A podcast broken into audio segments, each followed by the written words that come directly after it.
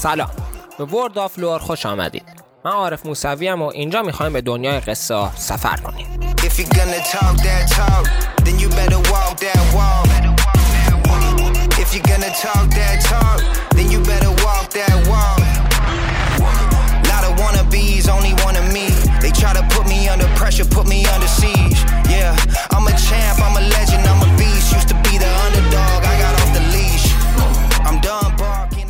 خب به اپیزود 6 خوش آمدید. این اپیزود در اوایل دی 1400 ضبط میشه. بچه‌ها یلاتون مبارک، امیدوارم بهتون خوش گذشته باشه. تو قسمت‌های قبلی به چندین شخصیتی که شده دماسیا پرداختیم. الان می‌خوایم بریم سراغ یکی دیگه این شخصیت‌ها، یعنی فیورا لوران، The Grand Duelist، دختر سباستیان لوران از خانواده نجیب دماسیا است. فیورا قدی حدود 180 سانتیمتر و وزن حدود 72 کیلو داره. به شدت سریع و موهای هایلایت به رنگ سیاه قرمز داره. پوستی سفید و چشاش آبی کمرنگ و خیلی خوشگله حقیقتا. بدون مقدمه دیگه بریم سراغ داستان زندگیش.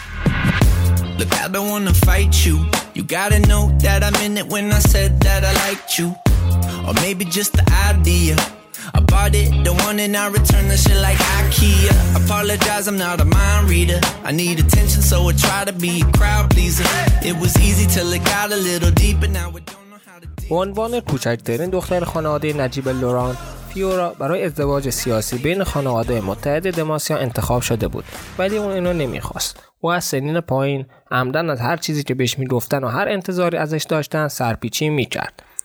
مادرش از بهترین اسباب بازی سازان دماسیا می‌خواست بهترین و خوشگل‌ترین عروسک‌ها رو براش درست کنن، ولی اون میدادشون به خدمتکاراشون و شمشیر برادرش رو میدزدید و برادرش رو مجبور می‌کرد بهش مخفیانه مبارزه یاد بده.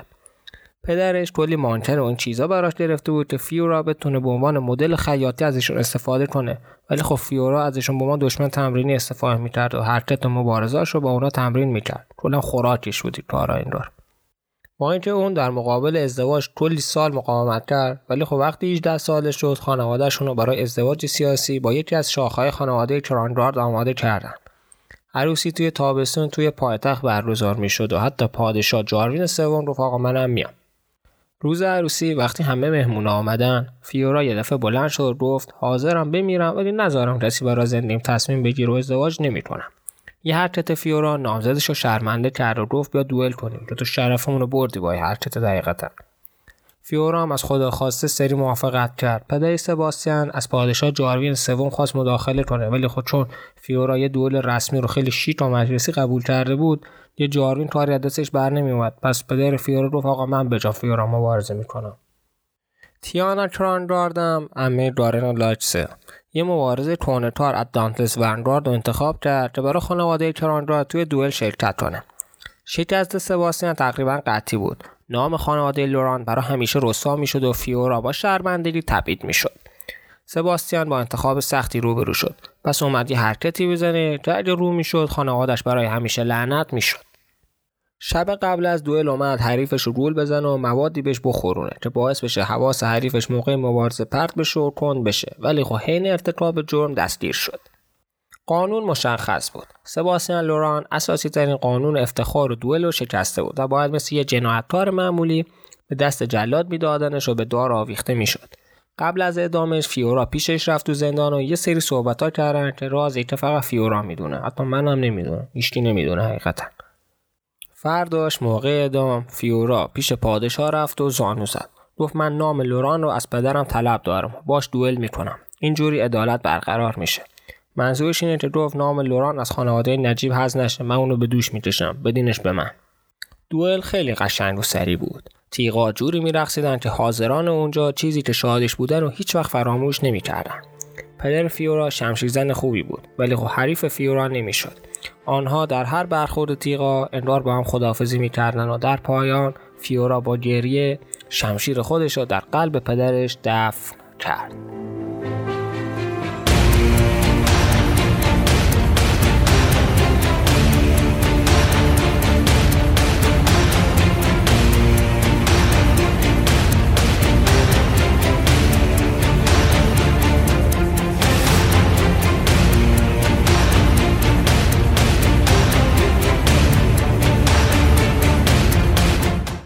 به طور رسمی پادشاه رفت سباستین تاوان جنایتش رو داده و فیورا جانشینش شده. به این ترتیب نزاع بین خانواده‌ها حل شد و پایان یافت.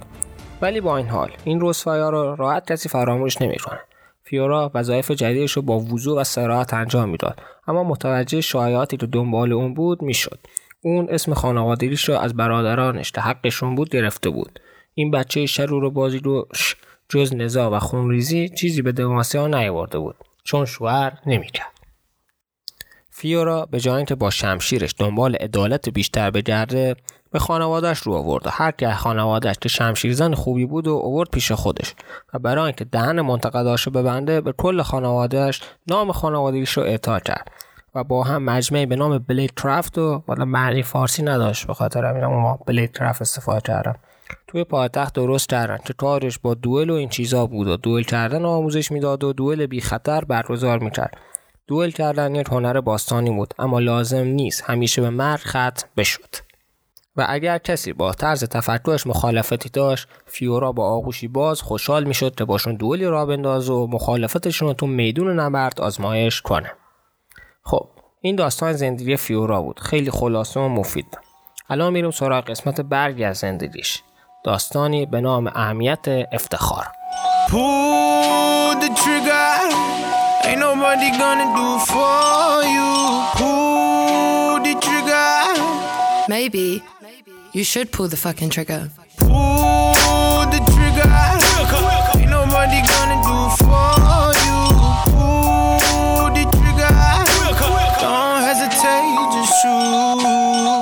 مردی که فیورا قرار بود بکشه اومبرتو نام داشت. اومبرتو قیافه مردی رو داشت خیلی به خودش مطمئن بود و داشت با 4 نفر دیگه صحبت میکرد که خیلی شبیهش بودن. پس فیورا حد زد که برادرانش باشن. 5 تاشون قیافه اخمویی داشتن و جور قیافه گرفته بودن انگار حاضر شدنشون تو سالن تیغا و این که قبول کردن با فیورا مبارزه کنن از شأنشون پایین‌تر بود. نور سپید دم به شکل زاویه‌داری از پنجره به سنگ مرمر میتابید و انعکاس کسانی که برای این خونریزی آمده بودن را نشان میداد. اونها لبه سالن نشسته بودند. 2 خانواده حاضر بودند، لاکیا و گافکرها، و کسان دیگه‌ای هم بودند که فقط آمده بودند خون رو ببینن. امدار دومین برادر بزرگ فیورا گفت: بانوی من، و یک شمشیر تقریبا متوسط با تیغ استیل آبی که نور مانند روغن روش حرکت می‌کرد و به فیورا داد و گفت: مطمئنی می‌خوای این کارو کنی؟ فیورا گفت: 100%. شنیدی که آمبردو و برادرای عوضیش تو کامرسیاچی رفتن؟ آمبردو گفت: شنیدم، ولی خب این ارزش کشتنشون رو داره. فیورا گفت: اگه بذارم یکی برای خودش هر حرفی خواست بزنه و بره، بقیه هم به خودشون اجازه رو میدن زبون باز کنن، هر شروری بخوان بگن. آمبردار سری تکان داد و یک قدم عقب رفت و گفت: پس کاری که لازمه رو بکن. فیورا رفت جلو، شونه‌هاشو چرخوند و شمشیرشو 2 بار تو هوا تاب داد، نشونه‌ای برای شروع دوئل. یکی از برادرای اومبرتو به دنده‌ای زد و اومبرتو برگشت و فیورا رو دید. اون فیورا را برانداز کرد، به هیکل فیورا نگاه کرد. فیورا عصبانی شد چون اومبرتو زیاد از حد به پایین گردن فیورا خیره شده بود. اومبرتو شمشیرش رو درآورد، یک شمشیر سوار نظام دماسیایی با انحنای زیبا و طویل، با دسته طلایی و یاقوت کبود روی وسط دسته شمشیر، یک شمشیر زیبا ولی نامناسب برای دوئل. اومبرتو به محل مبارزه آمد و شمشیرش رو تو هوا 2 بار تکون داد، تعظیم کرد و چشمکی زد. فیورا احساس کرد از خشم فکش سفت شده، ولی احساساتش رو کنترل کرد. احساسات توی مبارزه جایی نداره. آنها دور هم تاب خوردن و مثل رقاصانی ماهر والس شمشیر و پای خود را حرکت می‌دادند. این حرکت برای این بود که هر دوشون این مبارزه رو تایید کنن و عواقبش رو به جون بخرن. مراسم دوئل مهم بود. این مراسم برای این بود که نجابت و افتخار توی قتل حفظ بشه. فیورا میدونست این قوانین خوب و عادلی‌اند، اما این واقعیت که می‌خواست این مرد و بکشه رو نمی‌پوشونه. فیورا این قوانین رو قبول داشت، پس برای همین پیشنهاد دوئل را داده بود.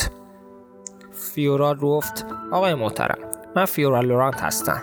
اومبرتو جواب داد: روی سنگ قبرت هم همینا رو بنویس. فیورا حرفشون عادی گرفت و گفت: به من گفتن که شما اسم و رسم خانواده اصیل لورانت رو با شایعات دروغ و نابجا جریه‌دار کردید و به من توهین‌های بیشماری کردید. بنابراین من حق دارم که شما رو به دوئل دعوت کنم و افتخار را با استفاده از خون شما به خانواده‌ام برگردانم. اومبرتو جواب داد: خودم هم اینا رو میدونم، برای همین اومدم اینجا، مگه نه؟ تو اومدی که بمیری، مگه این تخلف خودتون رو بپذیرید و مبارزه نکنید. و چی میشه اگه تخلفمو بپذیرم؟ با توجه به جرمتون گوش سمت راست خودتون از سرتون جدا میکنید. چی؟ دیوونه شدی زن؟ این یا اینکه میگیرم میکشمت. خودت هم میدونی این مبارزه چطور تمام میشه. تسلیم شدن چیزی از آدم کم نمیکنه. معلومه که کم میکنه زن. فیورا دید که اومبرتو فکر میکنه میتونه پیروز بشه. مثل بقیه، اون فیورا رو دست کم گرفته بود. فیورا گفت: همه شمشیر بازی منو میدونن چطوریه. پس زندگی رو انتخاب کنید و زخمی که روتون میفته رو مثل یه نشان افتخار در نظر بگیرید و مرد رو انتخاب کنید و توسطای صبح خوراک کلاغا بشید، ولی سریع انتخاب کنید. عصبانیت اومبرتو بر غرورش غلبه کرد و به جلو رفت و قلب فیورا را نشانه گرفت. فیورا قبل از اینکه اومبرتو حرکتی کنه فهمید میخواد چیکار کنه و یک رب به چپ چرخید و به شمشیر خمیده اومبرتو اجازه داد هوا رو قطع کنه. شمشیر خودش رو به صورت مورب و دقیق به سمت بالا و پایین آورد. جمعیت از پاشیه ناگهانی خون مرطوب روی سنگ سرد شوکه شدن. دوئل داشت به پایان میرسید. فیورا شمشیر اومبرتو رو روی زمین کوبید. اون روی زانو افتاد و با دستاش گلوی بازشو چسبید که خون با شوق و ذوق زیاد ازش بیرون میزد. فیورا تعظیم به اومبرتو کرد. فیورا از اینو قتل لذتی نمیبرد، ولی اومبرتو احمق انتخاب زیادی براش نذاشته بود. برادران اومبرتو آمدن و جسد برادرشون رو بردن و از شکست برادرشون شوکه بودن. عمدار اومد که شمشیر فیورا رو بگیره و پرسید: چند تا شد؟ 15 تا؟ 20 تا؟ فیورا جواب داد: 30 تا، شاید هم بیشتر، همشون برام یه طور دیگه. عمدار جواب داد: بیشتر هم میشه. فیورا گفت: بذار بشه، ولی هر مرد افتخار رو به خانوادمون برمیگردونه. هر مرد ما رو به رستگاری نزدیکتر میکنه. عمدار پرسید: رستگاری برای کی؟ ولی فیورا جوابی نداد.